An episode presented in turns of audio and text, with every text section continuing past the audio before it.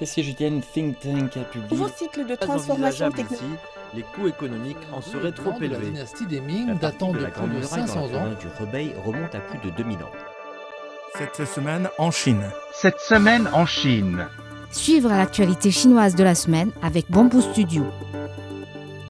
3 millions de doses de vaccins contre le coronavirus et des biens matériels d'une valeur de plus de 30 millions de dollars américains. Voilà la première aide humanitaire que la Chine fournira à l'Afghanistan. Le ministre chinois des Affaires étrangères Wang Yi a fait cette annonce lors d'une réunion virtuelle avec des diplomates de cinq autres pays voisins de l'Afghanistan, à savoir l'Iran, le Pakistan, le Tadjikistan, l'Ouzbékistan et le Turkménistan. Wang Yi a également exhorté le gouvernement afghan par intérim à tenir ses promesses et à tirer les leçons du passé afin d'obtenir une reconnaissance internationale. Il a appelé les voisins de l'Afghanistan à renforcer leur coopération pour aider à la reconstruction de ce pays déchiré par la guerre. Le président chinois Xi Jinping a participé jeudi au 13e sommet des BRICS par liaison vidéo. Les BRICS sont un groupe réunissant les plus grands marchés émergents du monde, euh, c'est-à-dire le Brésil, la Russie, l'Inde, la Chine et l'Afrique du Sud. Le président chinois a appelé à une plus grande solidarité au sein des BRICS dont la Chine prendra la présidence l'année prochaine. Beijing affirme que près de 1,1 milliard de personnes sur la partie continentale ont reçu au moins une dose de vaccin anti-Covid. Plus de 960 millions ont été complètement vaccinés. Afin de réaliser le programme de développement durable à l'horizon 2030 des Nations Unies, la Chine a lancé un centre de recherche international du Big Data. Il s'agit de la première institution de recherche conçue pour mettre en œuvre les objectifs de développement durable. La quatrième euh, exposition internationale d'importation de Chine est attendue dans deux mois. Les médias et les journalistes sont invités euh, dès à présent à s'inscrire jusqu'au 15 octobre sur le site officiel de la CIIE. Le compte ou le mini-programme WeChat est l'application officielle de l'événement.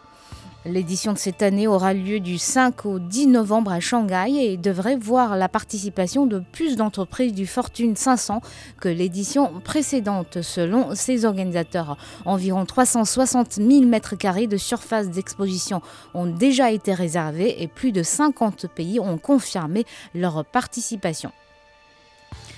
Avec 8 millions de bracelets portables vendus au deuxième trimestre et une part de marché euh, de 19,6%, Xiaomi a dépassé Apple pour devenir le premier fournisseur euh, de bracelets portables au second semestre de cette année.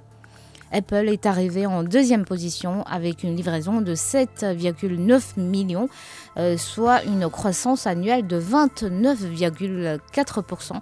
Au cours de la même période, Huawei a expédié 3,7 millions de bracelets portables, soit une baisse de 53,9% en glissement annuel. La nouvelle bourse de Beijing, une société à responsabilité limitée, a été enregistrée avec un capital d'un milliard de yuan, environ 155 millions de dollars. La nouvelle plateforme a vocation de répondre aux besoins de financement des petites et moyennes entreprises orientées vers l'innovation. La bourse n'imposera pas de limite à la variation des prix le premier jour de bourse, mais la négociation sera suspendue pendant 10 minutes lorsque les cours des actions augmenteront de plus de 30% ou baissent baisseront de plus de 60%. Les mouvements de trading quotidien seront limités à 30% après le premier jour de trading. Des règles de cotation plus flexibles seront imposées sur les dividendes en espèces et les incitations en actions.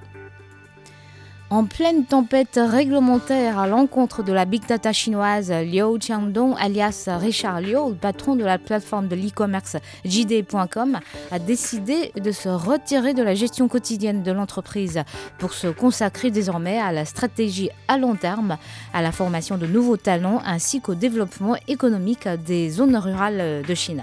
Son relais sera pris par l'ancien PDG de JD Retail, Xu Lei.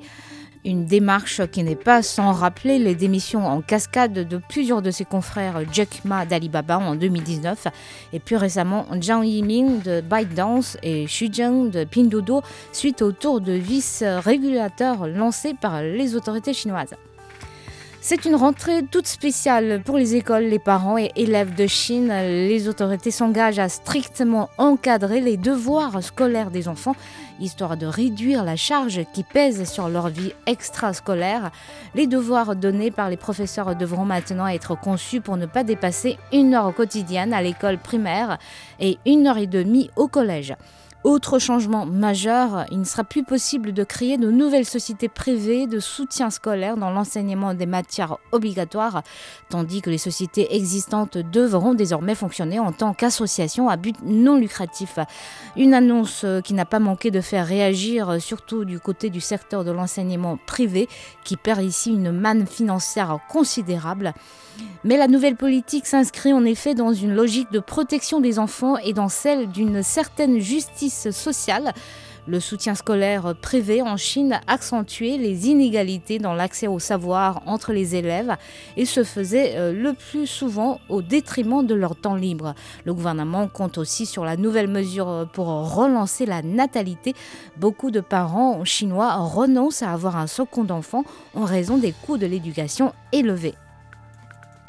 Enfin, le célèbre Montreux Jazz Festival, qui se tient chaque été sur les rives du lac Léman en Suisse, lancera sa première édition en Chine à Hangzhou le 5 euh, octobre.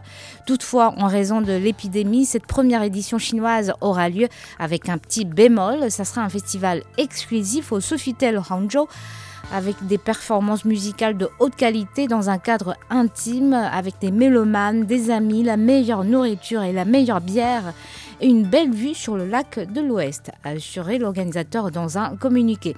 Le Montreux Jazz Festival a été créé en 1967 par Claude Nopes et est devenu l'un des événements musicaux les plus renommés au monde. Merci d'avoir écouté Bamboo Studio.